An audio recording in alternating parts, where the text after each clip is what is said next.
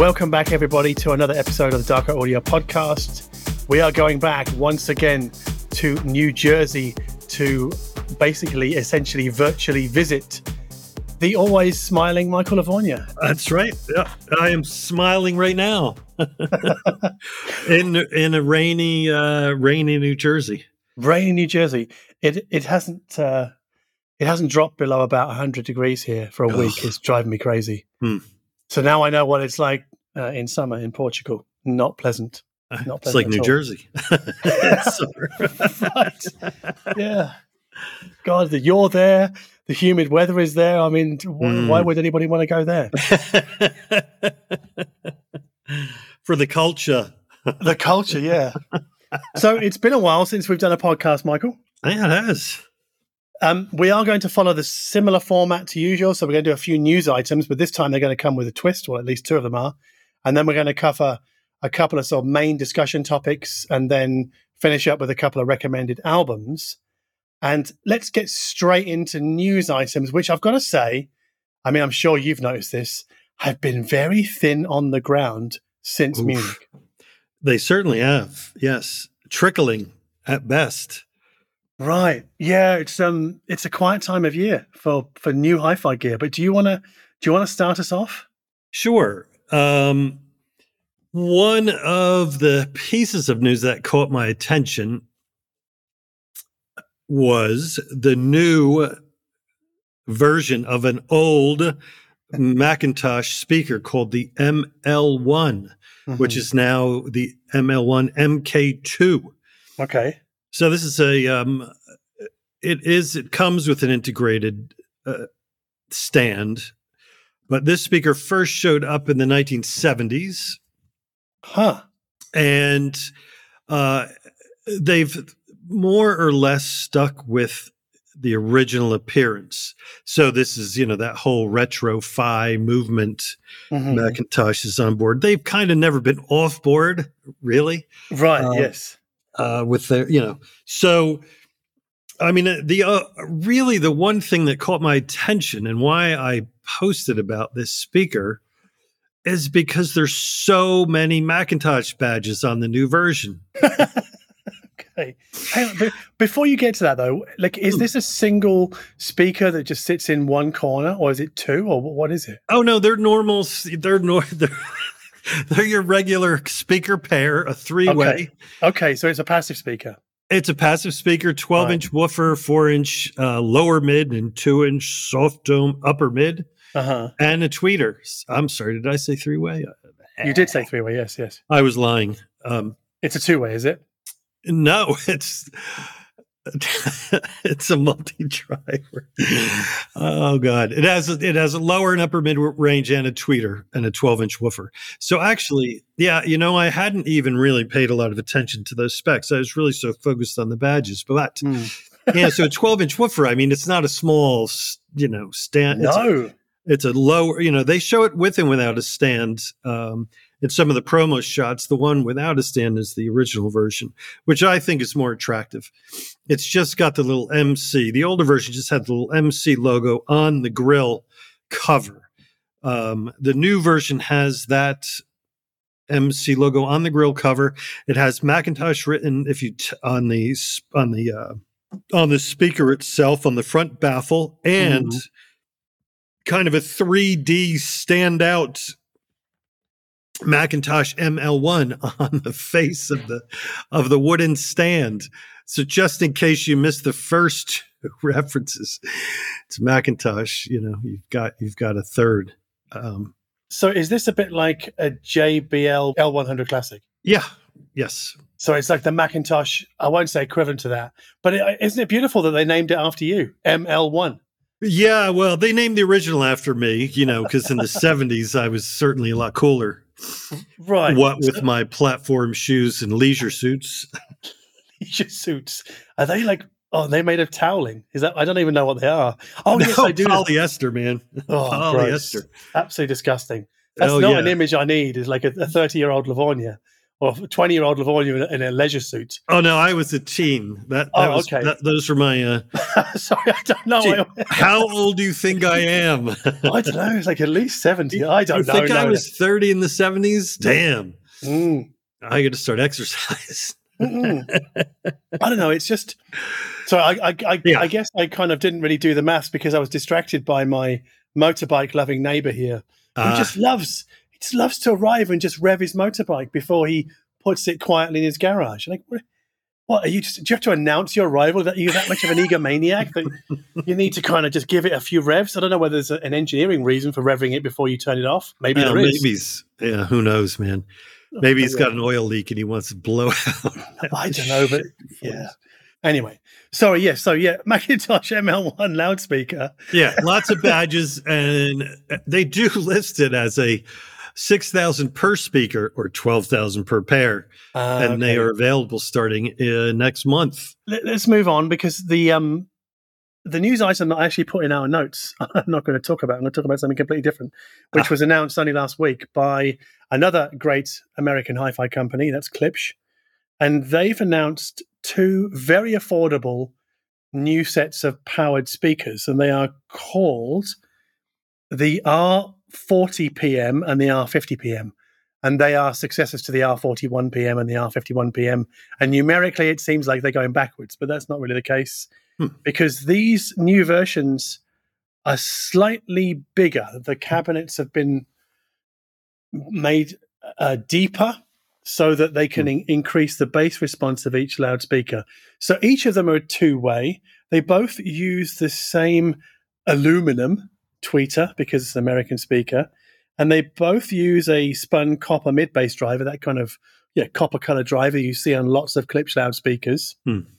But on the larger one, that mid bass driver is 13 centimeters. On the smaller one, it's 10. So that means that the smaller one, the 40 PM, goes down to 60 hertz and the 50 PM goes down to 55 hertz. So it looks like Klipsch have decided, well, yeah, maybe we could make this speaker more appealing to customers by giving it a better bass response. Hmm. But that's really not the end of it because these speakers really are systems in boxes in that they have all the connectivity on the back of the primary loudspeaker. So you, there's a DAC inside, there's a phono stage inside. You can access the DAC over USB, Toslink, or Bluetooth.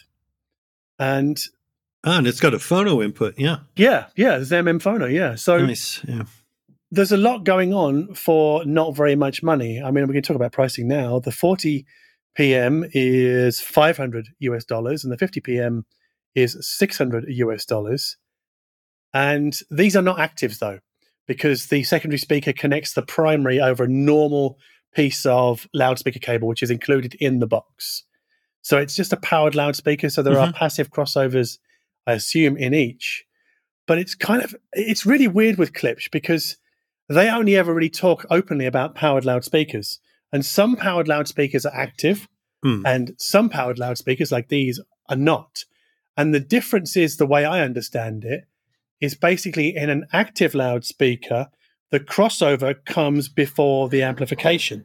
But in this, I think, yeah, the signal goes to a passive crossover in each loudspeaker, and then that divides up the signal post amplification. But where it gets Mhm, always mhm. woolly for me is is Klipsch's dynamic bass EQ because what they've done, they've put Fletcher Munson correction in each loudspeaker. So basically, as you turn the volume down, the bass level slowly gets tilted up because our ears are less sensitive at low volumes to Hmm. bass. So dynamic bass EQ is something they put in a lot of their powered loudspeakers, which are also active, but also these ones which are not active. So I don't know how they're doing the dynamic bass EQ outside of DSP. It's just a bit vague, and I've only got the press release Hmm. to go on, so I don't know how they're doing it and whether the DSP comes before. I mean, it has to guess, yeah, come before the amplification. So that's a bit of a woolly one for me. So if I were reviewing these, I'm not. But if I were, then I would be asking about that. I'm on the Klipsch website, and I just wanted to say that the at least the R40s are currently on sale for 374 a pair. This is the new one, the R40 PM. Yeah, at Oh. 25% off, all new. Interesting. That is a good price. Less than five in stock. right. You know what I like about this, especially for, for this price point where beginners are generally shopping, is it doesn't ask them to kind of go, okay, I need to choose my speakers and then choose my amp and then choose my DAC and my phono stage Yeah. and then how the fuck do I wire it all together? I've got no idea. The dealer will help me there. Choose all the cabling. And it just becomes a huge jigsaw puzzle. And it Hmm. doesn't need to be. You know, this kind of thing is just a one box, walk Yeah. it out the store, go home, plug in the main speaker, connect the primary to the secondary with speaker cable, and you're off to the races, which I think is fantastic. Yeah, I like the look as well. You know, the black with the, the copper driver Mm-hmm. and the copper's reflected in the Klipsch logo on the front. It's nice. Yeah. And there aren't too many logos. There's only one. There's Yeah. only- yeah. Yeah. yeah. it's pretty cool. I mean, I just yeah, as an affordable entry level system in a box times two, you know, it's uh yeah, I thought that was interesting. But that's the only news item in the last couple of weeks that has really kind of caught my attention because yeah, we're just in this kind of weird quiet time. There were loads obviously coming up to Munich and then at Munich, but Yes. it's it's you know Munich what is was was six weeks ago now, five weeks ago. I'm not talking about it anymore. I know we plan to in this podcast, but it's taken us what, us, us three weeks to get our collective shit together to sit down and do it, right? So, Yeah. so that means that the next news item and the one Hmm. afterwards, so your next one, my next one, are going to be a little bit different, right? Yeah, yeah, they are. I would like to talk about uh, Rick Rubin was on 60 Minutes Mm-hmm. recently. Can you explain to international listeners what 60 Minutes is? Yeah, sure. 60 Minutes is a weekly news magazine, I would call it. Mm-hmm. Um, airs every Sunday night, and you know they they cover a very broad range of of topics. Mm. um, it's and I would say you know it used to be certainly used to be the case. I don't watch it all the time these days, but anyway, it used to be the case that you know they were doing some real journalism Mm. right. there. So um, so they they visited uh, uh, what's oh god Anderson Cooper. Anderson Cooper went and visited Rick Rubin and interviewed him. So you Mhm. got a little walk around, a very little walk around some of the studio spaces of Mhm. Shangri La, which is what he calls his home slash recording studios. Mhm.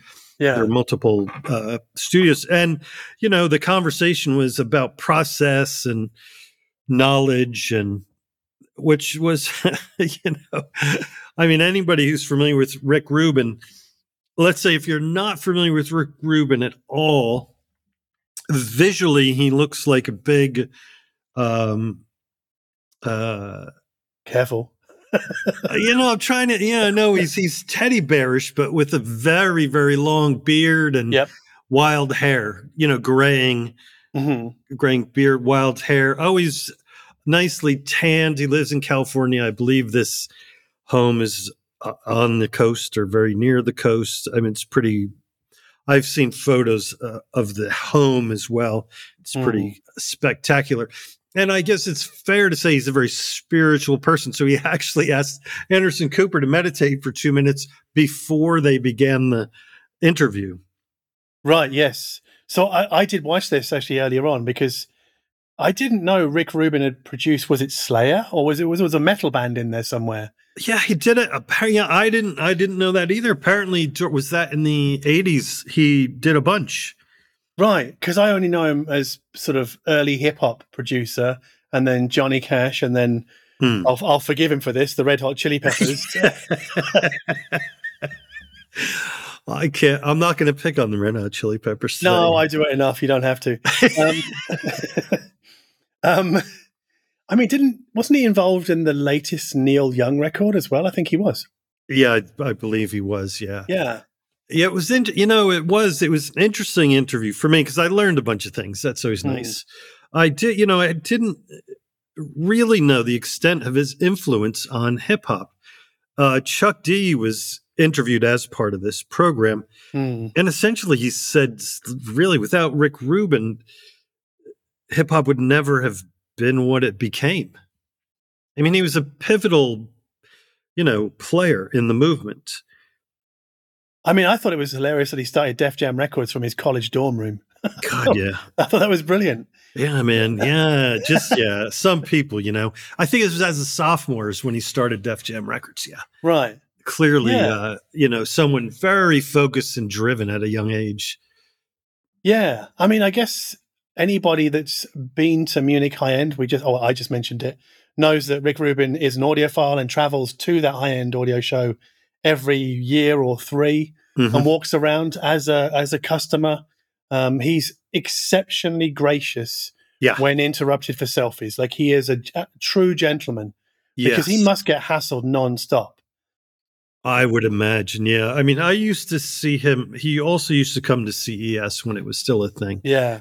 Um, that's where I encountered him a few times. Yeah. I mean, I'm pretty sure that Mr. Rubin has very varied music tastes, probably far more varied. Well, no, definitely far, far more varied than mine. hmm But it's kind of interesting how, even unofficially, he is championed as a visitor of Munich. And yet, at Munich, you would almost never, maybe Johnny Cash would be an exception, never hear any Huh. music ever produced by Rick Rubin, especially hip hop, right? You're just True not going to hear yeah. it. So I know that, you know, he probably digs into the classical and the, the other stuff and the jazz that gets played. Like Hmm. I say, he has more varied taste than mine. But it, isn't it interesting how? Hmm. Well, you know, actually, just reminded me of of um, it was the Klipsch room in Munich that had this wall on the side next to their big. They had a big La Scala. I think it was La Scala's, the big new, enormous Klipsch loudspeakers. Oh, the Jubilee. Jubilee. Okay. And on the side was a wall that was decorated with some art that showed classic album posters, like from Bowie, Rammstein, and just you know, cool albums yeah. just really interesting stuff. Mm. And yet they were not playing anything close to that kind of stuff in the room. And I, I'm seeing this a lot recently where manufacturers are attempting to trade on the history of what I would consider to be very interesting music, cool music. But then when it comes to demoing their stuff at hi fi shows, they don't want anything to do with it because Yeah. the audience doesn't want it. Hmm. I think that's a very interesting. I won't call it hypocrisy because it's not, but it's a very interesting dichotomy. You know, I saw there was a, a British speaker cable company who recently, I don't know, posted fifty posts of fifty classic British albums, and yet you wouldn't hear a single one of them at an audio show, not ever. You know, Yeah. and I, I Yeah. anyway, this is just an aside because I think there's a there's a big cultural divide between Rick Rubin and then musically in terms of his career and his CV and what goes on at your average hi-fi show in terms of music choices. No, certainly. Certainly. yeah. Yeah, the last bit I, of just the last thing I would want to highlight, um, w- which I found interesting. Yeah, Anderson Cooper was basically asking for his credentials. Like, so do you play an instrument? No, not really. Do you know how to use a soundboard? No, I don't. Mm. Yeah. so Anderson Cooper in the end was like, so what do you do? like, so what is it you bring to the table? And Hmm. essentially he said it's his taste. You know, it's his ability to to Right. know what feels right. He kept the word feeling came up. I'm sure you if you watched it, the word feeling, feelings came up a lot. Probably Yes. more than any other word. Which I would imagine actually I did peek. I saw some comments online, you know, of course. Uh whatever yeah you can't you i mean online is the dumping ground for any number of human foibles so that's just the way it Right. goes um, but n- nonetheless I, I thought it was interesting um, but in the end the few mu- musicians they spoke to adele being one of them Mm. I mentioned Chuck D, but he has this tendency to bring out things from the musicians that they themselves uh, m- weren't quite aware of or missed. I mean, one, one actually, I'll do this will be the last, but my actually my favorite story he told. Tom Petty sent him a bunch of rough mixes. Uh, they were working together. He sent them, I Mm. think it was four songs, and in between two of the tracks there was a little because it's it's just a rough cut rough cut Mm. so there's somebody just you know playing a guitar in between kind of warming up for the next track and rick rubin said it was the only thing he liked so he told tom petty that and that became mary jane Right. Um, so uh, this notion, uh, you know, that uh, if you look at someone like Rick Rubin, on one hand, that knew, wait a minute, he doesn't know how to do this, he doesn't know how to do that, but he has this other, clearly this other skill that he's applied to people ranging from, uh, you know, Public Enemy to Johnny Cash to uh, Tom Petty. You know, so yeah, it's pretty interesting. I thought the interesting thing that he said for me was that he is confident in his own tastes. Yes. His, basically his opinions about things. Yeah. Which I thought, you know, that's what he's being paid for. He's basically Absolutely. to steer people towards the best version of themselves for those Yes. kinds of artistic moments. Mhm. And that sort of it made it made me think of Rick Rubin as like the the American version of Brian Eno, who does similar things in studios. Mhm. You know, you know, plays card Mhm. games and you know instructs people to kind of I don't know swap instruments or you know Mhm. accentuate mistakes or things like that. You know, so it's just Yeah.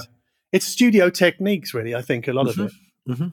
but it's it, yeah, it's absolutely interesting, and I'll, I'll make sure to put the link to this video in the show notes. This podcast, which will be over at darko.audio. That is not darkoaudio.com, although that does work because Hmm. I knew that there'd be some people out there who would mistakenly think it was the case. So yeah, I have two URLs that do work just for people that I know. Yeah. Anyway, darko.audio is the, is the way to get well the link to that video and also the link to our next video, which is my chosen news item for this week or another one, because I, you know, I obviously saw Michael that you were going to talk about that YouTube video, and I thought, no, hang Mhm. on a minute, I've got a YouTube video that I think everybody should watch, and it's called "Gaslighting Your Fans with Dolby Atmos," Hmm. And it's by a, a chap called Ben Jordan, who runs a successful YouTube channel. But Ben Jordan, I guess, started out as an electronic musician uh, under the name The Flashbulb and he's I think he sort of steered away from that in the last ten years, especially well certainly in the last five, since his YouTube channel has grown and maybe he's just not making a lot of money from you know selling his records in the new streaming economy. I, I, he has spoken a lot about this on his channel, so I don't want to misquote the guy. But he made a video about Dolby Atmos that I wish I had made because I just thought it was brilliant, and he didn't tackle it from a musician's point of view, even though he could have done Hmm. basically he looked at Atmos and, and just really concluded that like a lot of audiophile stuff, a lot of new formats, because it is a new format, relatively speaking, Mhm. it involves a significant investment in new equipment and would produce results that might not be noticeable to the average listener, right? And he also reckons that on top of this, ba- well, basically, because he buys a couple of fairly typical Atmos, I'm doing air quotes right now, Atmos equipped headphones and sound bars, right? Because I think a lot of people Mhm. would be drawn to an Atmos capable sound bar. I know that I tested one in, in the Sonos Arc last year and I thought it was pretty poor. Hmm. Um, you can watch my video on that. I'm not going to labor that point right now. But Ben Jordan also tested some headphones. He, he basically just feels that this is just a way to extract more money from the consumer and for and from musicians as well. And Hmm. uh, you know, like, and I think he he starts the video with the uh, you know with the the the old classic, and you and I and many audiophiles have heard this over the years. You know, like basically Dolby Atmos or insert any new format is you know you're not you're not hearing what the artist intended until you hear it in Atmos or DSD or MQA or SACD or DVDA, right? We can go all the way back or quadraphonic or eight track. You Mm. know, it's just it's just a, that's why he calls it gaslighting. You know, it's Ah. just I thought it was kind of clever, but it, obviously I can't encapsulate the video. I can't even do it justice. It's Hmm. it's very well done. You might not agree.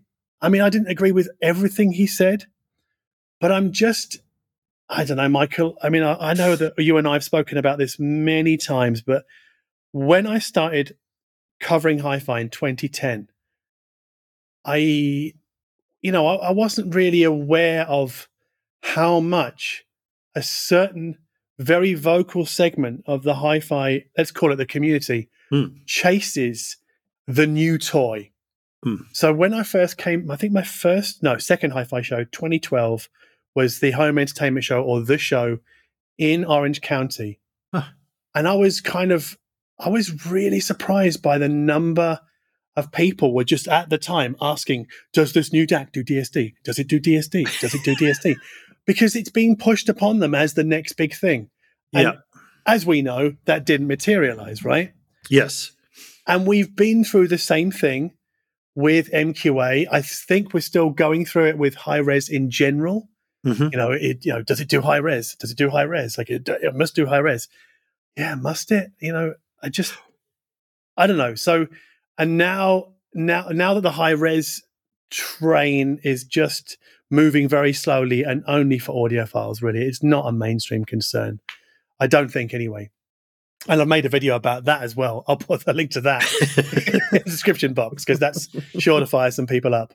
But it's just like we're now we're into another, you know, two or three year cycle of a new format being the new plaything of bleeding edge focused audiophiles, which is fine, right? If that's hmm. you and you want to kind of be all bleeding edge about it.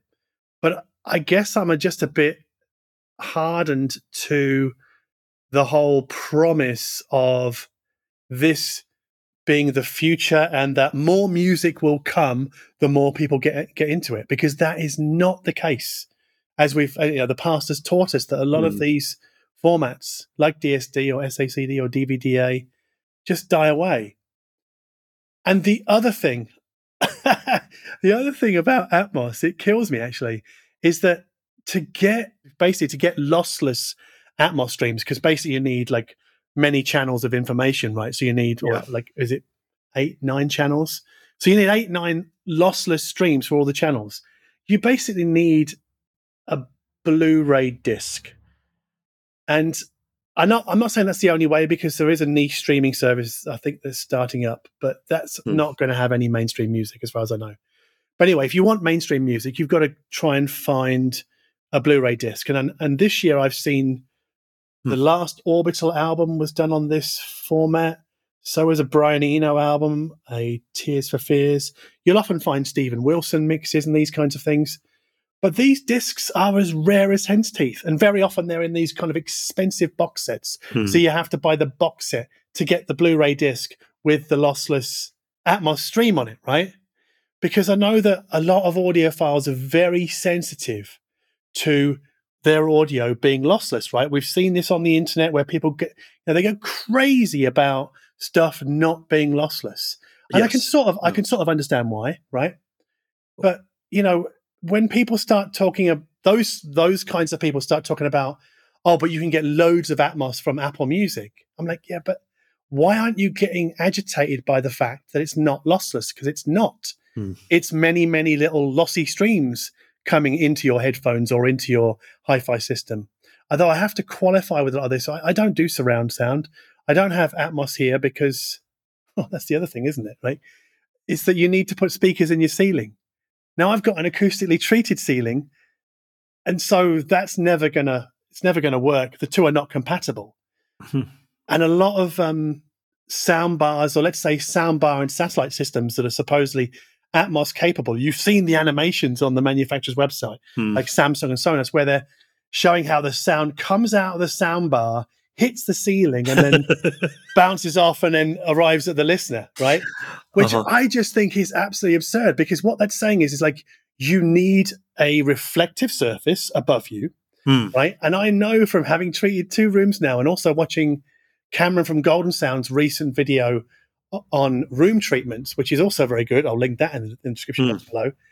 Is that the ceiling, making it non reflective, has far more of an impact on what you'll hear from stereo than hmm. anything you'll get from having fake Dolby Atmos bounced off the ceiling at you. You know, I just, I just think the, whole thing, and this is what Jordan talks about in his video, just hmm. it- it's batshit.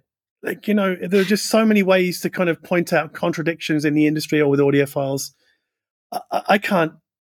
There's. Can I keep talking? I'm sorry. I know I'm ranting a bit, Michael. Like, No, it's actually, fine. I- No, you know what? Let me let me stop and let me like, hey, Michael. What do you think? okay. Okay. I'm going to start. I'm going to start by pointing out two things. Uh, one is in relation to how you kind of, you know, preface this, and that is to say, Audio Stream. When I used to be the editor of Audio Stream, Mhm. uh, which was Stereophile's standalone site for computer audio. That launched, the site launched in 2011, just a week prior to the Rocky Mountain Audio Fest. Mhm. So that was really the first big blast of content was my show coverage of Rocky Mountain 2011. And the big buzz at that show was DSD. Mhm. Mytek had just released their first uh, consumer DSD capable DAC. It wasn't the first DSD capable DAC, but it was the first relatively inexpensive, not inexpensive, but Oh, it was a yeah. couple grand. No, You're right. It was it was the most affordable DSD It- capable DAC. at it was the time. most affordable. Yeah. the next step up was over five grand or so. So Yeah. you know, but anyway, no, and Sony did a presentation with a bunch of DSD content, blah blah blah. So it was the story. It, was really the big story, and I was all over it because that's my job, right? Reporting Mm-hmm. on the story. So I covered DSD. I was enthusiastic about things I heard. Demos I heard, some recordings I heard, so on and so forth. And I will also say that I did something very similar when MQA was first released at CES. I can't remember the year. Mhm. Um, you know, there were there were a number of demos uh, done at CES uh, for MQA. It was the buzz of the show, and and I say that I've not experienced any buzz that was uh, to that level at a hi-fi show before or since. I had Mhm. people coming up to me in the hallway saying, "You've got to hear this." Blah blah blah blah blah. You know, uh, attendees, manufacturers, people that had nothing to do with the business of MQA. So Mm. all to say, I covered it. I, you know, I covered it more than just at that show. I Mm. was enthusiastic about some of the recordings I heard and said so. So that's I just wanted to get, to clear that air. Um, Mhm. uh, and to say that I doubt um, that I will be talking about Atmos anytime ever, probably, unless um, invited to a demo. But even that, I've learned i- is and that's about as interesting as going to a restaurant and writing about a dinner that will only be served once to one person. it's like, oh, it was really good, but you can't have it. Right. it's like, uh, so my, so, and all of my comments about, or any comments I have to make about Atmos have nothing to do with how it sounds when properly done or anything like that at all, because I've not heard it Right. so I just want to make that all that clear and you know say mea culpa, mea culpa. I've jumped on new formats. I've been enthusiastic about them in the past. Mm. I am not enthusiastic about Dolby Atmos, and the main reason is I, I, I when I was much younger, I I've lived through getting excited about a music format to the extent that it guides the music I listen to. I'm not saying that was the case with DSD or MQA Mm. because it wasn't. But I know people who did. It's like, oh, does that come in double DSD? Oh, then I'll get it. And if not, I won't. Like to me, that that's the end of enjoyment for me. That's the tail wagging the dog. It's a tail wagging the dog. Yeah, when a Yeah. music format, like, oh, did you hear this great new record from so and so? Oh, is it Atmos? No, yeah, I'm not interested because it's not going to be coming at me from all these different angles. Whatever, it's not Mm. going to be immersive. And blah. I just, it's like maybe I'm too cranky and too old to get excited about something that requires me to buy new music, new hardware, rearrange my room, and on and on and on, and pretty much. It, Mm. I mean, it, it goes further than that, doesn't it? Because if you want to put like a proper Atmos system in your house, Mm. you have to put speakers in the ceiling Mm. and off the sides. Like, like it's a major, major undertaking. It's not even a home theater in a box where you can just walk it home and then, you know, plug it in, which is what a lot of these companies are trying to sell us on with their sort of soundbar satellite subwoofer kits, right? Yeah. With you know, bouncing the sound off the ceiling at the listener at the couch, which no. And then Benn Jordan calls bullshit on that as well. I own many years, not even, I'm sorry, it's not even, let me just say, about 10 or 12 years ago, I don't know, Hmm. something in that time frame when I was writing for Audio Stream, it was, certainly was that time frame. I bought a soundbar. I did for our house. Hmm. It lasted maybe a month and I ripped it out of the wall one night and poured gasoline on it and burned it. You did not. Really? I did. That's super dramatic. Had you been drinking, Michael? Um, no, Okay. no. I was um Just angry, uh, just annoyed by its sound. it was such a piece of total shit. Hmm. This whole idea that you're going to get some sense of, you know, of of surround and blah blah. It was the biggest piece of shit I'd ever heard, and it made my brain work so hard just to try and Right. make things sensible. Forget about listening to music through it. It was worse than a transistor radio. And I will so on that note, like I will say, back when I, I guess I'm feeling nostalgic, but back when I wrote for Six Moons, I did a bunch of these things I called road tours. I would go Mhm. visit people's homes, listen to their hi-fis, and then write about it. Hmm. Not sound quality, the story. How did these people get into hi-fi? Why did they buy this particular hi-fi? So on. One of the places I went to, this guy, he had a main system that was old quads, refurbished quads with an old leak amp, blah blah blah blah blah. Sounded spectacular. This is in Manhattan, but in his bedroom he had a uh, a console uh, record player that played 78s that he bought at a flea market for like 60 bucks Mhm. you know, built-in speaker, the whole bit. And he played a, a 78 of this Mexican uh, folk music, and it was one of the most hair-raisingly uh, vital sounds I've ever heard come out of a hi-fi. Mhm. Um, and I mean that quite literally. And I was with a bunch of other people. Everyone, as soon as that music started coming out of that cheap little built-in speaker, everyone was like, "Holy shit, what is going on here?" And so, all to say, um, I like stereo. Uh, is more than enough for me. I mean, I was, yeah, no, actually, I will talk about a, a good thing and a bad thing, or a good experience I've had with Atmos and a bad one. Hmm. I'll start with the bad one, which was that Sonos Arc. Now, even before I get to criticizing its lack of height, and a lot of my audience were like, John, well, you've got treated sidewalls, so of course it's not going to work properly because it needs the reflective surfaces, which is, Hmm. speaks to my earlier point of reverberation in a room. You need it to make the soundbar do its thing, but that's inherently detrimental, usually, to stereo sound. Hmm. But even apart from that, even just put sound quality to one side for a moment. The soundbar doesn't sound very wide. Stereo separ- separation is not good. Is that you know you connect it to your sort of TV system using HDMI ARC, and I was using Apple Music, right? Hmm. So it was registering uh, an Atmos stream because the Sonos app told me it was, and there were a whole bunch of new titles on Apple Music, which you know Apple Music is quite good in pushing new stuff.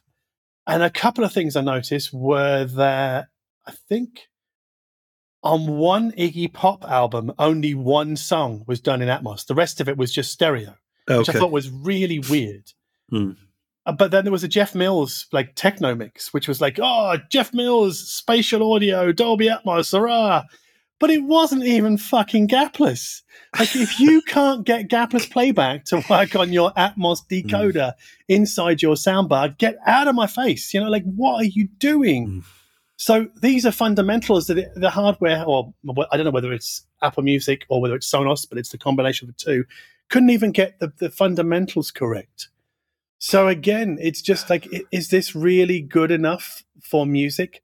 But I'll, I'll, I'll share my positive experience, and this Hmm. comes from using Apple AirPods Max and Pro 2, is that all of the Talking Heads stuff was redone or remixed by Jerry Harrison, Hmm. who was the uh, guitarist and keyboard player for Talking Heads. He did the entire catalog, and uh, the, listening to those made my yeah made my I don't even I can't think of the words. It was incredible. Now maybe I was getting excited about the remix state of those songs because there were vocal twists from David Byrne that I hadn't noticed before. The separation of instruments was Mhm. much better Mhm. than on the stereo mixes, but it's hard to know whether you know how much can be attributed to Jerry Harrison's remix and how much can be attributed to the format coalescing into stereo headphones. I don't really know. I got to say, like you, I don't really know a lot about the technical side of it. Mhm. Yeah, but don't- the, but the promise, you know, like the promise of immersive audio, which is essentially what we're talking about here, is that you, you know you're surrounded by sound. Now, as I've said, to have that experience at home is a major undertaking. It's like it's basically home home improvement. It's the construction work, right? yeah. Oh, it would be for yeah for us. Right. And if Atmos was just that, if the only way you could play it back in your house was to put speakers behind you, above you, to your sides, in front of you, then it would be dead already. It, no one would care because that's just far too much for most people. Mhm. It's, I mean, it's far too much for me. And I have like, I'm looking at four speakers right now because I'm, you know, I like to have a choice, which is just madness for most people. Anyway, but the I think the saving well, what might save or what might make Atmos popular is headphones, because it most people I would think listen to music behind headphones rather than in front of a what we would call a proper hi-fi system. Even those little clip speakers that I you know just spoke about, Hmm. you know, th- most people I think would have at home they'd have a Bluetooth speaker or a soundbar, but their most immersive in air quotes listening experience would be their headphones, Bluetooth paired to their smartphone. And if they've got Apple Music, they can tap into Mm, its spatial audio Atmos content, right? Yeah. And I think that that's pretty good, but I don't know how much that is delivering on or how close that gets to the proper Atmos experience. I've got no idea Yeah, because yeah. like you, I've not really had an Atmos experience. Well, not one worth worth noting or worth talking about in a in a physical space with speakers, you know, built in my room. And I did see that um, Chris Connaker at Audiophile Style has just he spent a year with a Wilson, an all Wilson Atmos system, basically, right? And it's a quarter of a million dollars. Like, I, I I'm I'm just I'm I'm I'm gobsmacked by that. That's a lot of money to put into an attic room to get yourself like the immersive audio experience, especially when and this is the kicker. This is where I'm really trying to get to here, Hmm. is that it only Atmos is only relevant to like a few hundred albums. A few and there'll be the same old Warhorse albums, generally speaking, as well. Hmm. But the reason I, I'll, I won't speak for you, Michael. You can chime in in a moment. But Hmm. the reason I have a hi-fi system as I do, the reason I have good headphones, the reason I do any of this is because it makes all all of my music sound amazing. All of the music I have available to me, right?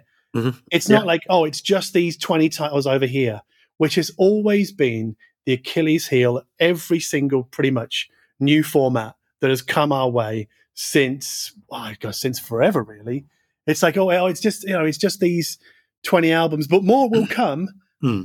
And I know that on Apple Music there there is much more, but to bring it back to my earlier point, it's all lossy streams. So you have to be okay with lossy streams, right? So I don't know. Yeah, I don't. Yeah, I mean, um, again, it's like a. I'm I'm speaking fr- from a point of no experience, so I can't comment on any uh, the experiential aspect of it. Mm. Uh, but I'm I'm looking at uh, there was a, a a recent article in the New York Times about this very subject, Mhm. and um, I'm looking at one quote. I can't find uh, someone. Uh, he must be someone involved in that. Was I can't find his first name. They're referencing something from earlier in the article. But uh, the, so what it says. Listening to Dolby Atmos mixes in a professional recording studio can be a powerful experience. The quote: "It's remarkably dis- uh, it's remarkably seductive," said Clearmountain, who's done out. Bob out- Clearmountain. His name's Bob. Okay. Who's Yeah. done Atmos projects for Springsteen, Rolling Stones, and others. Quote, I've Mhm. played Atmos tracks for so many people who say, I can never listen to stereo again. And Mhm. uh, to me, that is the biggest piece of horseshit I've ever heard. It- it's it's it's it's exactly what Benn Jordan is talking about. It's Gas it- gaslighting your fans. Yeah, it's it's exactly what fuck. I'm sorry. Oops, I got excited there. It's exactly what Neil Young was saying about Pono.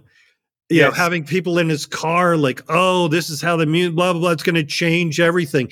This idea that technology is going to suddenly make young people get excited about hi-fi and buy systems with 12 speakers and blah. It's all a bunch of horseshit.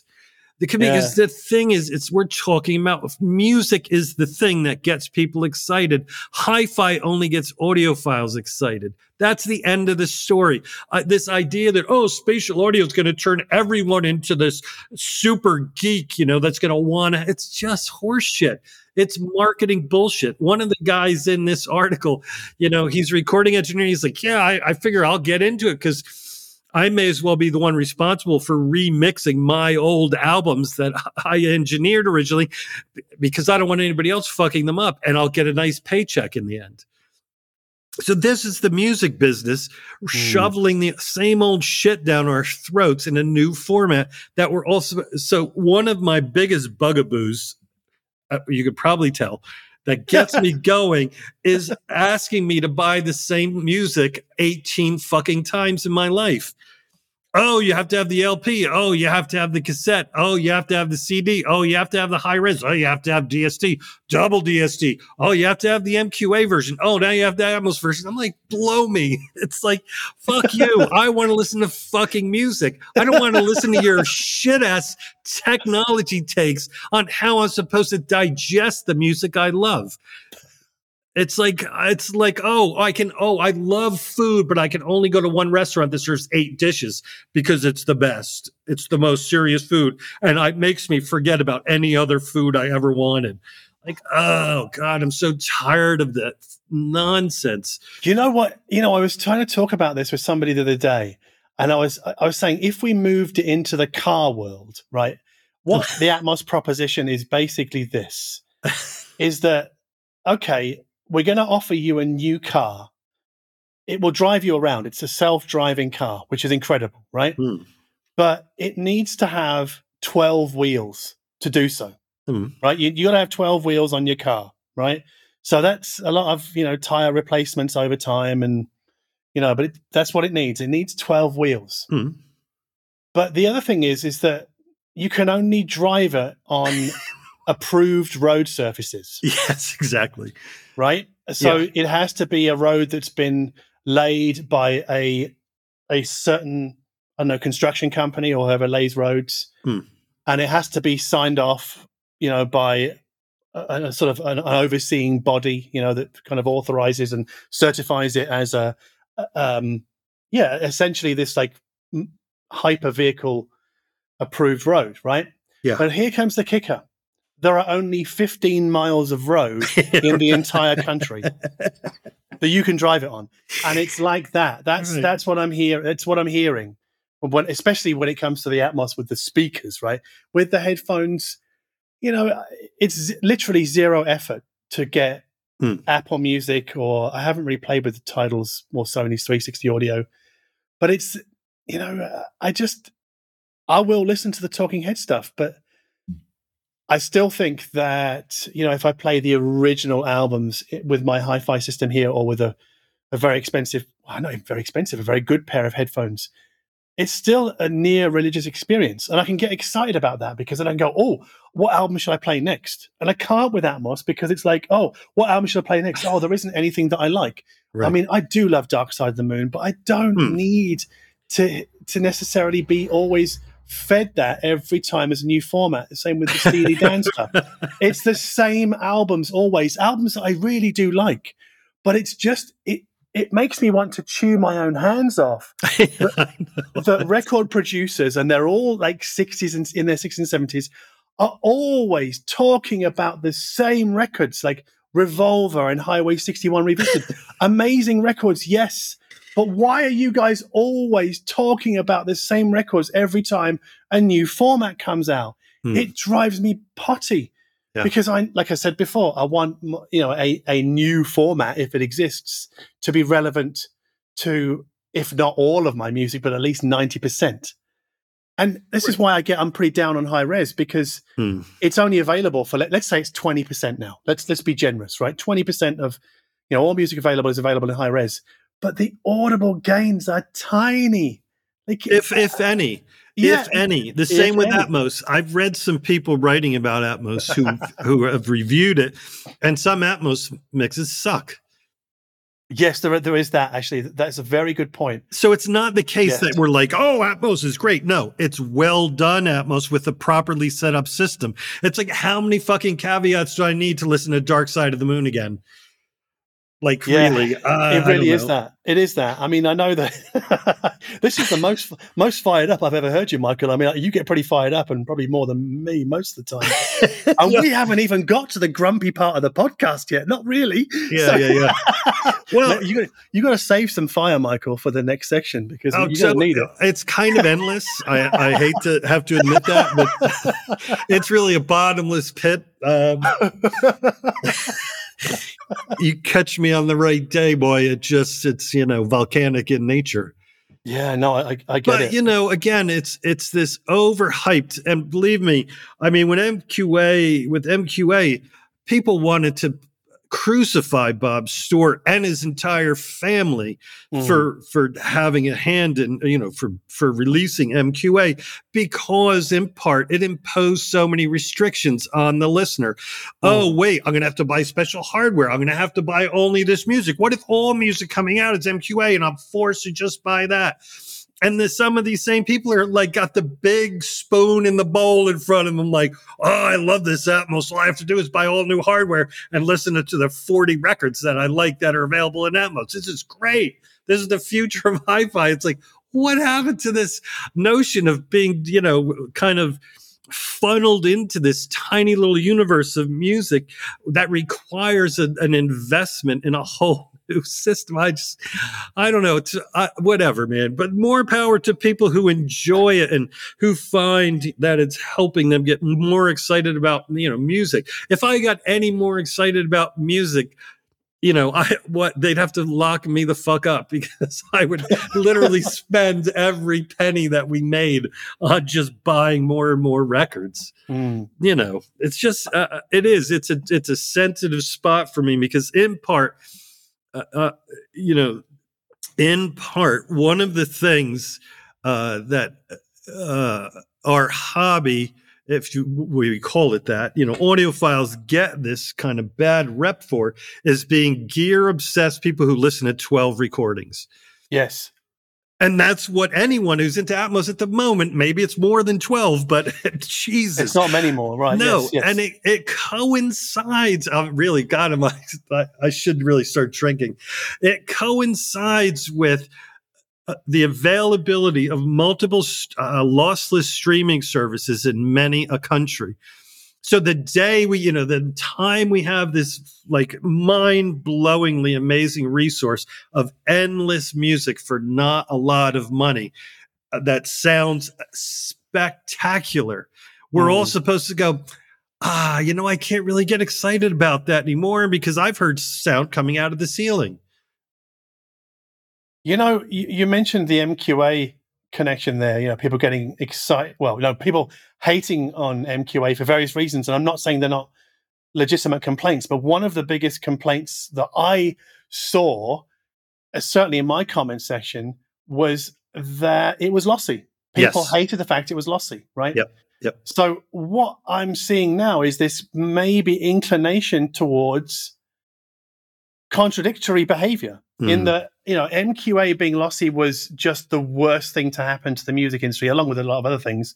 But all of a sudden, we're we're we're, to accept that Apple Music and its Atmos streams being lossy is totally fine, and Well- not not to be kind of Mm. questioned or quibbled about. Well, to be, I think to fill out that objection to MQA's lossiness, um, part one aspect of that was uh, it was not marketed as such from the beginning. Yeah, I understand that.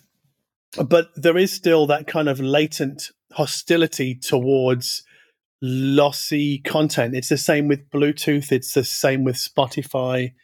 Although, yeah, I guess Spotify doesn't get the same heat because A, it's a behemoth, and B, it was never anything but we know we stream lossy and that's it. Right. Although it right. looks it, it looks like the loss of Spotify is it is coming.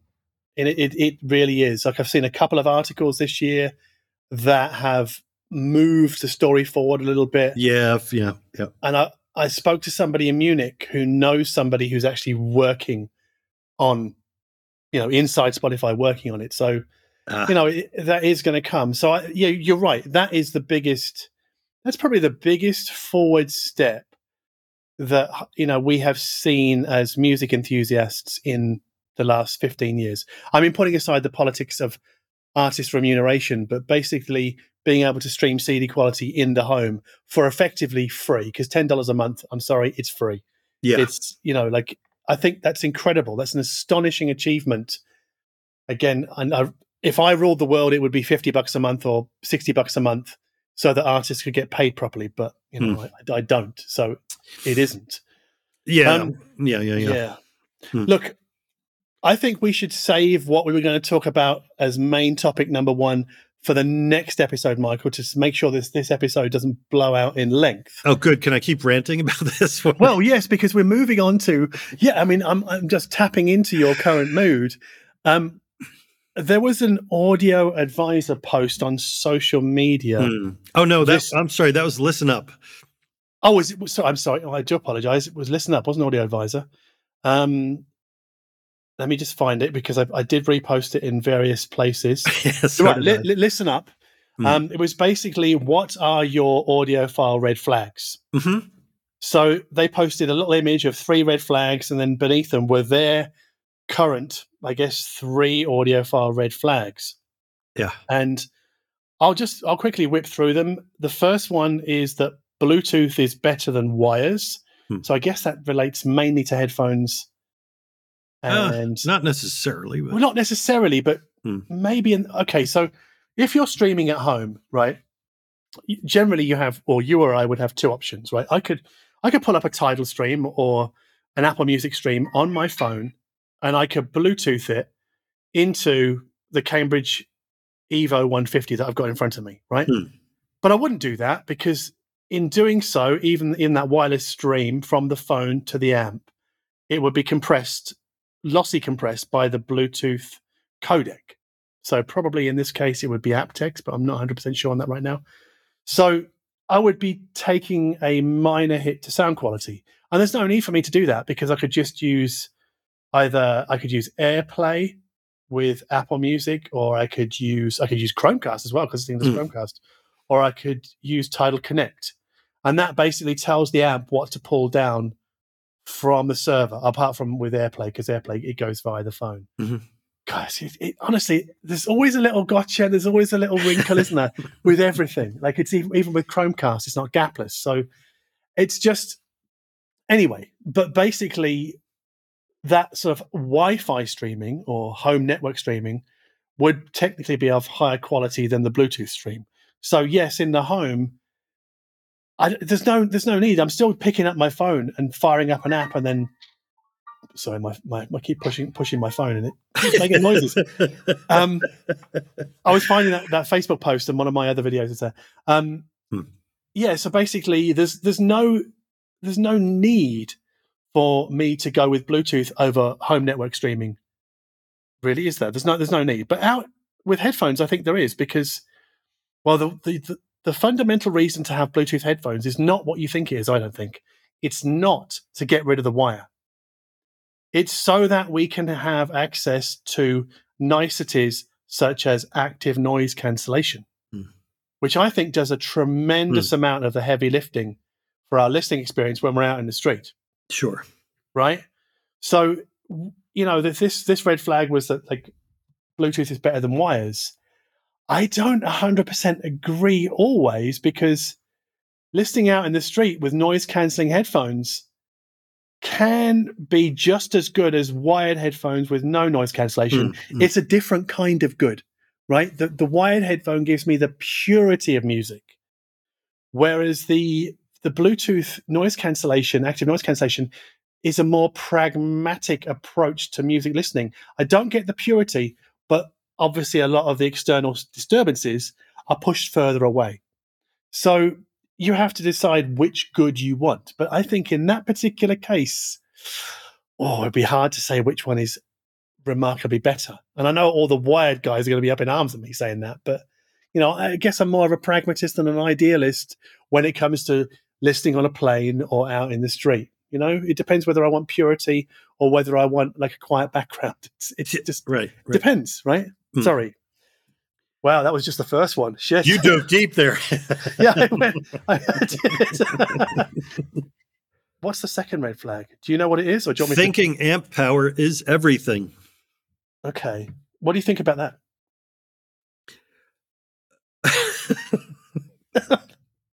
Like, okay, so is, is- is every 250 watt amplifier better than every 30 watt amplifier? Yeah, right. No. no, not at all. And it, yeah, right. It's, yeah, it's a, um, uh, it's not taking the system into account, which is a big mistake when putting together a system. Right, the context, the speakers we're Yeah. talking about, really, are we? So if you've got high- Absolutely. If you've got high efficiency speakers, then a five watt amplifier will be lovely, maybe, right? Or yeah, more than likely. be. Yes. Yeah. Maybe. But if you've if you've got 85 dB stand mounts, that five watt amplifier, uh, uh and that's Right. when you're going to need like a 200 watt class D ball breaker, maybe, right? So right it also but and it uh, yeah yeah it gets down it not only gets down to the specifics of both Hmm. um and how whatever the specifics of the speaker and the amplifier but it also gets down to listening in Right. the end i mean you could go crazy on paper with you know trying to figure everything out what's going to be the best you know and i believe me i've heard from a lot of readers over the years who do exactly this. You know they're shopping on paper according to specs and it's like yeah i think you know in the end this app is going to be really good with those speakers because blah blah blah and it's like uh i've i've heard that combination. It's not so great. I mean you might like it but i'm just saying i've heard it not so great. So you know- think- yeah I've been thinking about this a lot today in preparation for this podcast, right? And basically, yeah, the behavior you're talking about is filtering. We all need filters because there's, there are so many choices, and we have to Hmm. filter out the things that are not going to work for us or that we might not like, and f- kind of keep the ones that we might like, you know, on our short list, right? Hmm. Now, we all need filters. So, f- one of the the audiophile red flags that I was going to pick for today, we'll come to this in a moment, I'm not going to pick anymore, is people who talk about how good a DAC is based upon just the chip used. They're ignoring the power supply, they ignore the output stage. Yeah. They just go, well, that's got that chip, so that one's going to sound better. And hmm. again, it's it's a filter being applied. Now, what is the most effective filter for deciding whether we like a piece of hi-fi gear? listening to it Exactly, listening to it. What is the hardest filter to implement when deciding on what to buy or what to choose? listening to it Exactly, right? Because it involves a lot of effort. You have to go places, you have to buy shit yeah or send it back, right? So basically, when people are so shopping on specs or DAC chips or me- even measurements, Mhm. they're being, I won't say they're, well, it's a combination of laziness and the path of least resistance, right? Hmm. They're going, well, like it's too much effort for me to go and listen to this stuff for whatever reason. So I'm just going to sort of dial it back to the next thing. So the next thing might be, you know, actually, this is this is on my list of audio file red flags. I'm going to say it now. Like, is like when when somebody says, "I heard that amplifier at a hi-fi show." And it was blah blah blah blah blah. Hmm. Right? I'm. No, you didn't hear it. You were in the same room as it in a hi-fi system playing music, but you didn't hear it. It was in the system, but you like to hear it. You'd have to have it swapped out for something else so you could isolate its qualities, Hmm. and that didn't happen because that almost never happens at a hi-fi show. yeah So f- yeah, I guess that kind of it's almost like a wish fulfillment. I want this filter to work for me, right? Because it's it's the most that I can do. I can't go and well, you can go to a dealer and listen to something, but for some reason, people seem quite averse to that, or they say, "Well, my nearest dealer is three thousand kilometers away." Hmm. All right, well then get on a plane and make a weekend of it, especially if you're looking at multi-thousand dollar bits of equipment. So, eh, you know, everything involves effort at some point, and I think a lot of people, and I think the internet has made it's made us lazy, and you know, Michael, you and I Hmm. benefit from this laziness because people read and watch our stuff because you know going out to listen to things is hard, and so they want. you oh know, yeah some- we're another filter yeah yeah, we're another filter. So I'm, I'm just saying that the ultimate filter is listening, and everything else is a poor substitute. Even listening to me or watching a video of mine, it's a poor substitute for listening to yourself. But Mhm.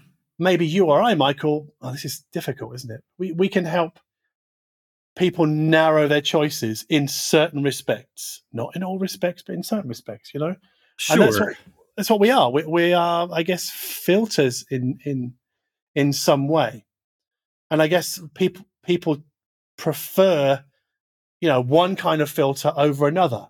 You know, they might they might choose. Well, they might look at me and go, "Like that guy doesn't measure a damn thing, so that filter is rubbish. I'm not going to bother with that. I need to go to a different Yeah. website and look at measurements, and that's the kind of filter that I think works for me." Mhm. and then we're into that whole sort of debate, which I'm not going to go near today because we've we've we've thrashed it already. And knowing how much you get fired up today, Michael, I'm not I can't risk it. Sorry, man. um, just Oh, I'm ready. I'm ready. I, I know. Um, can we, sorry. Well, it's so the the third audiophile red flag from Listen Up. Yeah. This was a bit of a weird one. I thought actually it Hmm. is doesn't like vinyl. Oh, Like, I, is it mm, why do you think it's weird? because I can? I, I love vinyl, right? Hmm. And I know you do, but I can see why people don't like it. I can absolutely see it. It's not a red flag to me. I'm like, okay, it's just not for you because you don't like the fussiness of it or the fact that you know shit gets warped really easily or you have to clean records or you know a lot of secondhand records from the 90s are crazy expensive just i mean there are lots of little foibles that come with being a vinyl collector or enthusiast right it's not Well, straightforward It depends on on how you approach it. It really does. I mean, you're Mm. you're getting into subtlety and nuance, and I think these red flags are more hammers, uh, yeah i guess so blunt instruments meant to, you know, kind of smack the most egregious, uh, limited thinkers. Uh, you know, Uh, I mean, I when I saw doesn't like vinyl, I immediately thought of all these people who were saying like, "Do you know the resolution of vinyl compared to a CD? CDs, blah, you know, all this like yes. these you know the the people who want to tech you to death over why vinyl is an inferior format you know and that is a red flag for me. I mean if i'm at a dinner party and somebody hits me with that i'm going to say oh you know what? I'll be right back. I have to go somewhere else and enjoy myself right. Yeah, I, I understand, but I, I mean, okay. Here's a here's a great objection to vinyl that has nothing to do with teching you to death. Hmm. You ready? Yeah. It's really expensive. oh i know you were going to say that i knew you I know, I'm predictable. What can I it say? It can be yes It is. Come on, a new release record is thirty bucks minimum. Come on, it is. That's expensive. not Re- rel- well not, relative to the cost of streaming, it's really. my experience. I mean, Come I bought new records for eighteen dollars like last week, and I could go to the used record store and, and buy records, you know, from a dollar on up. But yeah, Oh, I, I'm never buying. I'm sorry. I'm, I'm going to have to stop you there, Michael. I'm never buying that whole like I got like 50 records for 50 bucks argument because it's never any music that is relevant to me. Like you can't buy a 90s PJ Harvey record for anything less than a 100 bucks. It's just it, it's Right, but- impossible. They're not- yes, of course. I'm not saying that, but I'm saying I, I can go to Princeton Record Exchange, which I've done probably way too many times in my lifetime, and come out with a stack of records without having spent a fortune. yeah, crap, crap records, rubbish records. no records I really like and want. really? God. Yeah. Yeah. Oh, but just- anyway, but anyway, it, I get you. Yeah. Now okay. I'm being the one who's being surgical about this. Yeah. yes, you are. Yeah, because I'm You're being I'm to- defending vinyl. But You're yeah. trying to t- tech me to death about the price of records. well, Yeah, not if you I'm go to this store and this rack and find like these old classical records for two dollars a piece, a Deutsche Grammophon. I have a Deutsche- bunch of two dollar classical records that I really like. They were records I actually wanted, but you know I- that's the beauty of having having taste that Okay. Yes, skirts know. the mainstream. Yeah, Yeah, but okay, so records, those kinds of records are for. They're a bit like what a lot of 80s and 90s CDs are for us right now, like like one two dollars, right? Yeah. That's there's the equivalent. I mean, uh, we've hammered this. bit. Well, no, sorry, I I've clubbed this donkey to death before, haven't I? By talking about how cheap CDs are. But that's not I mean, just because CDs are cheap is not a, a reason to object to records or vinyl. It's just that re- buying, re- I can't afford to buy every single album that I want to own as a piece of vinyl. I can't do it. No, I can't either. Right? But Yes. ev- everything's available on streaming for free or like 10 bucks. Come on. It's nothing. Yeah. I know for some, sorry, I've got to be very careful when I like. I always sound really glib when I say ten bucks is nothing, but I'm talking about for the enormity of the library. You know, like per album, the cost per album, you know, for renting that is just it's pennies. It's ridiculous. Anyway, Right, but and we're also speaking in the context of hi-fi. You know, people who are looking to buy hi-fi. So a ten dollar outlay in the grand scheme of things, uh, you know, in our world is not a lot of money. No, You know, but I, I, you know, uh, believe me, I, I understand that we're not. Um, you know, oh, no one is saying like, oh, come on, everyone can afford ten dollars a month. It's not the case. Uh, So, but we're in context of you know looking at an amplifier that can be anywhere from a couple hundred dollars to you know a couple hundred thousand dollars. Ten dollars a month, not a lot of money. So I look at it this way, right? If you take, let's say, 10 bucks a month, that's 120 a year, right? Now, let's say you're going to be streaming music for 50 years. So Yeah. 50 times 120, God, what's Mm. my maths? It's 6,000. Duh. 6,000 bucks, right? For a, essentially a lifetime of streaming, right? Yeah. Would you, I mean, you'd, I, I would spend 6,000 bucks on records in a few years, probably. Pretty easily, I would think. Oh gosh. Maybe. Well, yeah. I Six mean, years, a grand a year? Come on, you would. You would. Uh, I have in the past. Right. So we can't deny that records are expensive. No, no, I'm not. Yeah, I'm they are. determined. I'm determined to win this one. We should. and the thing is, we haven't even got going on this this little kind of segment of the podcast yet, have we? Because all we've spoken about is listen ups, three red flags, and we've picked three of our own. I've already given one of mine, Michael. So why don't you give one of your own red Oh, flags? God, now I'm really gonna get worked up. I don't even know if I can handle it anymore. All right, I'll do the first one and see how it goes. okay. Okay. Um, if you like listening to distortion, Oh, so is that in reference to tubes and, and vinyl? anything, Anything? yeah, Oh, no, okay. I've heard that. I've heard that about not only tube amps. I've heard, you know, any amplifier that on the test bench shows. You know, there are some people who will, you know, I've seen that expressed. Uh, yeah, it happens a lot with tube-based amplifiers, but it's it's happened with preamp, solid state, blah blah blah. It's just it is the way it is. Mm. And that is a red flag for me because it's, uh, to my mind, it's an oversimplified and wrong way of looking at reality. Mhm. And reality that I'm referring to proves, because we can find these things in abundance out in the real world, people who design and build hi fi and who use measurements to, to build their products Mm. purposefully make things that don't measure perfectly. Well, the shit amplifiers are a great example of this. yeah, they're, they're they are the poster child of right. pointing this out. And yes, Mm. I mean, you know, measurements uh, do are an essential part of manufacturing hi-fi. That's another one of these. You know, when you say something, you know, oh, people want to shortcut and and kind of like, oh, you're saying that we don't need science to, you know, make jelly. It's like no.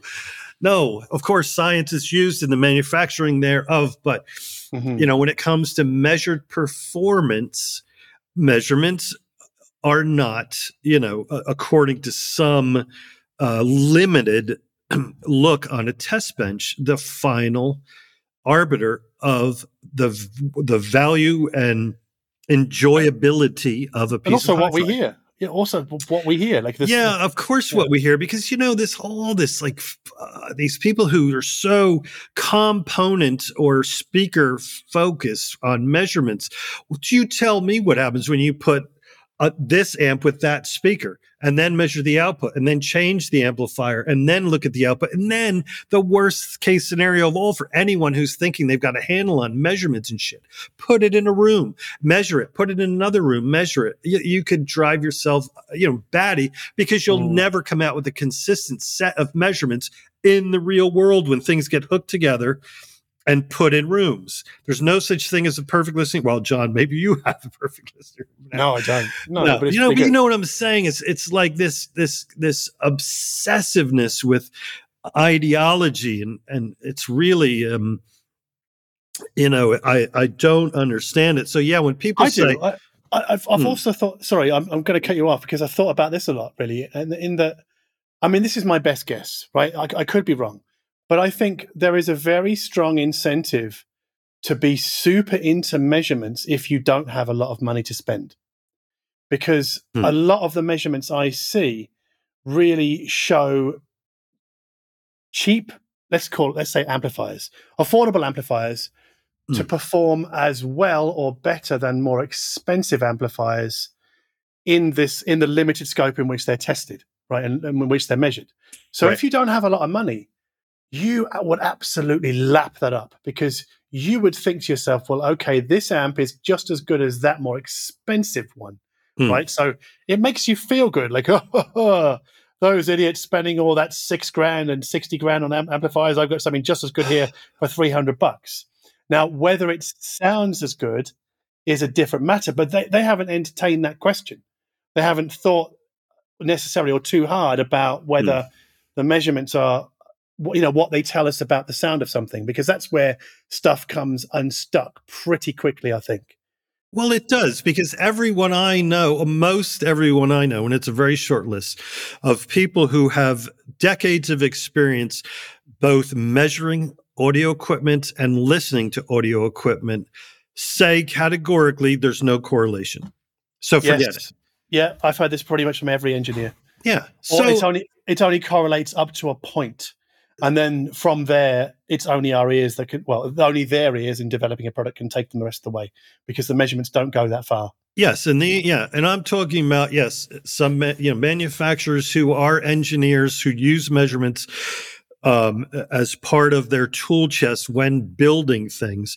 But you know, Joe Schmo one two six six six on in the stereophile comments is going to know much better than you know someone who's been building amplifiers for 60 years um, how good his amplifier is. Because he's he's looked at three graphs on you know from John Atkinson's measurements. So it's it's rubbish. So yeah when I uh, hear someone say if you like listening distortion you know that's another cue that we um, let's just say we're coming at this hobby from very different places. Yes, and that actually that's a really important point because you and I were discussing this on the phone the other day, right? Hmm. Is that you know like I think yours and my attitude towards hi-fi and playback is very similar, and certainly more similar than it is to other people, and probably uh, there's a bigger chasm. I mean, for, when I see somebody who's really into the gear and formats, we talked about formats a lot today, hmm. who is like obsessed, you know, with formats and the hardware and you know they're I, what I would call maybe like a a tech first kind of audiophile. Mm, mm. I'm not saying there's anything wrong with that, but there's just a mile between where I am and where they are, and the the common ground is often very hard to find. It's it's difficult, you know. And I think I probably said this before, mm. but like when when you're trying to find common ground with people like that, it doesn't help to to point out where the differences are. Yeah, in some cases, yeah, easier said than done. I mean, there's there are you know we've talked about this many times too. There are there are extremists out there on both sides, and it's very hard to reach middle ground with an extremist, you know, or with yeah with someone who's viewing, uh, who views the other person as an evil human being, you know, who's out to do harm in some way you know. Yeah. So my second red flag, and this is this relates to people. I can't believe it actually because I've been hammering this in my YouTube videos, not so subtly, for months, and still the odd person comes along into the comment section and they write things like, "Well, I think product A crushes or destroys product B, which in turn blows product C out of the water. I'm like, what? What are you talking about? And it, I don't know whether it's because they want to feel good about what they've bought and they want to put more daylight between it and the nearest rival. Therefore, Mm. crushes, destroys, blows out of the water, makes them feel good. But very rarely are the differences between products, maybe speakers, maybe speakers, but very rarely are they those kinds of enormous differences. They're just not. It, I think it does the audiophile world a disservice to talk in such hyperbolic terms. Now, I know we all get carried away and we get Mm. enthusiastic sometimes, but Mm. I've really tried to rein it in in the last, yeah, the last six to nine months and make sure I'm, I'm, I'm reminding people that the, the differences are small because they are. Because if you're a newcomer and you come and watch maybe some of my earlier videos, you might think, oh, yeah, the, the differences are night and day. And they're not. They're really not. Mm. I mean, I'm looking at two different speakers right now. So the, the Zu Soul 6 and the Kef R3 Meta. Mhm. And I, I wouldn't say that one crushes the other or destroys the other or um, you know, blows the other one out of the water, but they are very different loudspeakers. Yeah. Yeah, They they are as close to night and day as you might get in the speaker world. Hmm. Um, but even then, I wouldn't. Ah, yeah, maybe I might. It might. It might fit. It might fit awkwardly. But you know, between amplifiers, no, not at all. It's subtle differences. Now, those subtleties matter to audio folk, but we should not blow them out of proportion. So when somebody comes out with with the big guns, the big words, you know, I'm like red flag. I'm sorry, like you've you've lost all sense of perspective. Mm. So that's that's my next red flag. Or yeah, my next one is essentially the same thing said in a different way. So we don't really have to go there. Okay. But have you heard? You know that like no matter what you review, we've talked about this before too. Um, Mm. you know, no matter what it is or how many comparisons you can make in a review, someone always wants to know about something else. You know, oh, I or see. As in they're asking you, have you heard? yeah, like, but have okay, you you- heard? Like, oh, I know you said that was really good, but have you heard? You know this. Uh, I see. Over on my YouTube comment section, the equivalent of that is like, well, how does it compare to? Yeah. blah? yes, And I'm Yeah. like, I, what? I, I just don't have that. What gives you the impression that I have that? Like, and I really do think that a lot of maybe it's newcomer disease. I don't know. A lot of new people think that you and I have these enormous warehouses bolted onto our houses, literally. well, that I we can, do. like, just but- Walk. Okay. Yeah, well, you do. You have a big barn, right? But like, we have this big warehouse available to us of all the gear that's available right now. We can just go in there, yeah, pull it off the shelf, plug it in, and do the comparison. or everything we've ever reviewed is somewhere in, somewhere. Yes, still there. No, no. I don't think a lot of newcomers realize that we get gear in, we Mm. have it for a, a few weeks, maybe for a lucky few months, and then it goes back to the manufacturer. Yeah, you know, but yeah, that's a ver- you know, I'm I don't know if you experience this, but uh, you know, a lot of times, well, especially with speaker deliveries, um, so uh, when they're larger palletized speakers, it, it can be any number of local delivery companies that are bringing them here. So it's Mhm. not the same UPS or FedEx guy that I know Mm-hmm. you know, somebody new that more than likely has never been here. And so it'll be a bit of a conversation, right? Oh, you know, like what are these? Like I just shipped out uh, last week the Dynaudio Contour 60s that I reviewed, and those come in wooden uh, crates Oh, that are, you know, five foot tall. I mean, I could, I could literally lay inside of one. And so there are these big wooden crates.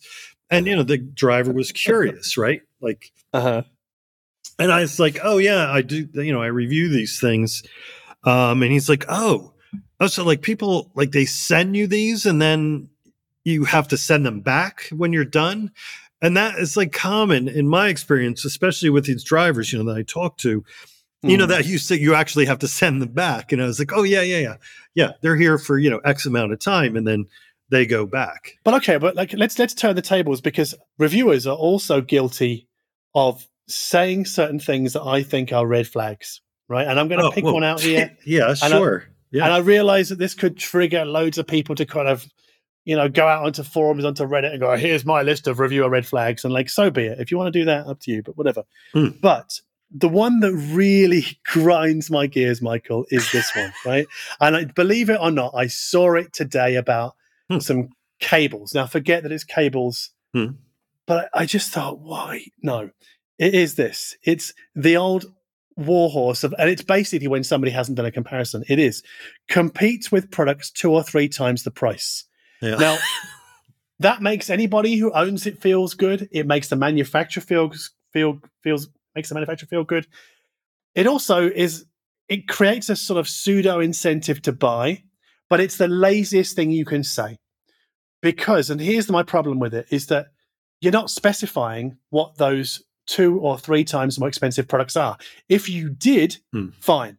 Like if you said, okay, this $500 amp competes with this $2,500 amp, and here's why, totally cool. But it, it's it's just it's all generalization and no justification, Hmm. and you see it so many times at the end of, of mainly written reviews. I don't see it on YouTube very often. Maybe because people just c- can't get the words out without really. And I'm sure that I introduce red flags for people. I'm sure that you do, Michael, but that's mine. And because this is our podcast, we get to pick them, right? Yeah, there's no doubt. I mean, there's no doubt. I mean, I could probably pick my own reviews apart, you know, and make fun of them endlessly um, if if I f- was so inclined to do that, or anyone else's for that matter. This uh, it's not the same, but it reminds me of um, a question that I'll get asked occasionally Hmm. about a review, and that is, so what did you really think? Oh God, yeah. And it's like, well, I wrote exactly what I I thought, yes, um, as best I, you know. I mean, really, the the struggle for me, and I'm not uh, that's that's not really the appropriate word, or the most difficult thing about writing a review for me is is feeling that I've adequately described how something sounds because it's Mhm. not always easy to do for me. You know, it's just it's not just always easy. Um, let, us wrap it up with um, a couple of recommended albums. Uh, Yeah. I'll start. I'll start, and I'll keep it quick. Um, I mentioned Benn Jordan's video about Dolby Atmos earlier on. Benn Jordan is still making music as the Flashbulb. He released an album at the end of last year to very little fanfare called. Hmm. I've got, I've got to look at it closely to make sure I don't mispronounce it. The Kirlian Tapes, Volume One. Now, if you go, I mean, my favorite Benn Jordan records, I think, would horrify most people. They'd be like, "What the hell is this electronic bleepy bloopy noise?" Right? But this one is not like that. It's it's much more sedate. It's full of piano and organic instrumentation. There are some synthetic beats in there as well, but it, it's it's much it's a, a calmer record. I just when I was listening to it, I'm thinking this is a Benn Jordan record that your average hi-fi showing audiophile could enjoy. It's instrumental. It's generally fairly undemanding of the listener. It kind of just washes over you in some respects. Although I don't want to say it's not interesting. I'm just saying it's not. It's not an oral assault as say something like Human Action Network would be, which is an album he made under a different name. Ah. Or um, yeah, and I love the the chaotic electronic Benn Jordan, and I know he's got a lot of fans that get pretty rabid about that stuff, and I don't know how he feels about them. I'm sorry, Benn, I'm one of them, but um, but the, yeah, the new record is it's just it's nice, it's it's pleasant, it's yeah. If you've never heard any Flashbulb and you're an Hmm. audiophile that likes to sort of just sit in the front row at audio shows, this is could could be something that you would be into. It's available on Bandcamp. I'll put the link in the show notes over at darko.audio. Hmm. Michael, over to you. So, uh, yeah, the album I've chosen is um, extremely challenging. All right. well, the the reason for this selection really is because uh, the the saxophonist Peter Brötzmann passed away oh, Uh, right. Yeah. just the other day, and he's someone whose music I've been listening to for a very long time. Hmm. Um, he's a you know he's uh, free jazz is the easiest overall classification. Mhm. I actually saw him in concert in a very small club in New York a couple years ago. Uh, it was the first time, and it's just he was stunning in person. So the the record I'm um, recommending is both the band name and title, Mhm. and that is Last Exit. Not to be confused with this. Uh, there's there was another band that came out that's the real fusiony kind of music. This is Mm. Last Exit that features Peter Brötzmann um, on saxophone, Ronald Shannon Jackson on drums, Bill Laswell on bass, and Oh, okay. Sonny Sharrock on guitar. And it's it's relentlessly brutal. It is relentlessly brutal, Wow. as was a lot of hit Peter Brötzmann's music. Mm. Um, uh, this record came out in '86. It was the uh, one of their first record. I believe it was their first record. Uh, uh, re- the first record released, um, and it was Bill Laswell's idea to to put together this group of really mostly free jazz musicians, but inject it with a, a real punk rock energy Mhm. um, and it's really like fasten your seatbelt for the ride. It's it's uh, it's very high energy and wild, wild, wild, wild. Yeah, wow. Uh, It but- doesn't sound like my sort of thing at all. I'm sorry to say it. No, It's- I it- think I I really doubt it, but it's the kind of like uh, it's the kind of music I would listen to on a day like today. you know, I, I filmed a video today, and at the end, I said, "Look, and let me know what you think in the comment section because I know many of you out there love a good grump." And then I followed it with like, and, and I'm one of those people because one of the joys of getting older, I Mm. think, is Mhm. being able to get grumpy about stuff. Mm. It's, I don't think it's healthy all the time, but it can Yes, be certainly. but I know a lot of my friends over the years consider me to be a, a little bit grumpy, and that's because I enjoy being grumpy about stuff. Right now, I'm not saying that's good for the people around me, Mm. but I don't know. Some sometimes I just find it cathartic or funny, you know, to just to call bullshit on on various things, right? Right, right. But I, I will qualify it with this. Hmm. I think for it to come off properly, it absolutely needs tone of voice, and it doesn't work in comment sections. I know I Oh invited gosh, my yeah, my uh, commenters to do so, but really, I think just in the written word on the internet, it it can even if you're trying to be the funniest person alive, Mm. it, all it takes is just not to have an emoji at the end or something, and Mm. it comes across as the most acerbic comment ever. yeah, So- yeah, yeah. If you know, if I was to transcribe this podcast and put it on my website just as text, Mm. it would read very differently. It would read a lot more hostile.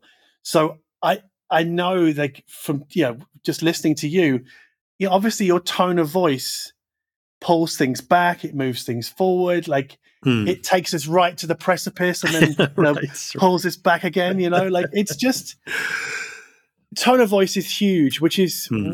I guess why internet conversations don't really work that that well. You know, and I think podcasts like this, Hmm. Yeah. because they do have tone of voice, I think do.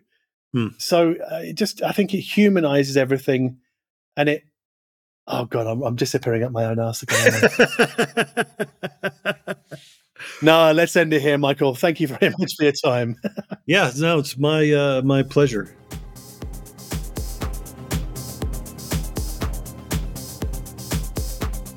You have been listening to the Darko Audio Podcast with me, John Darko, and Twittering Machines' is Michael Lavorgna.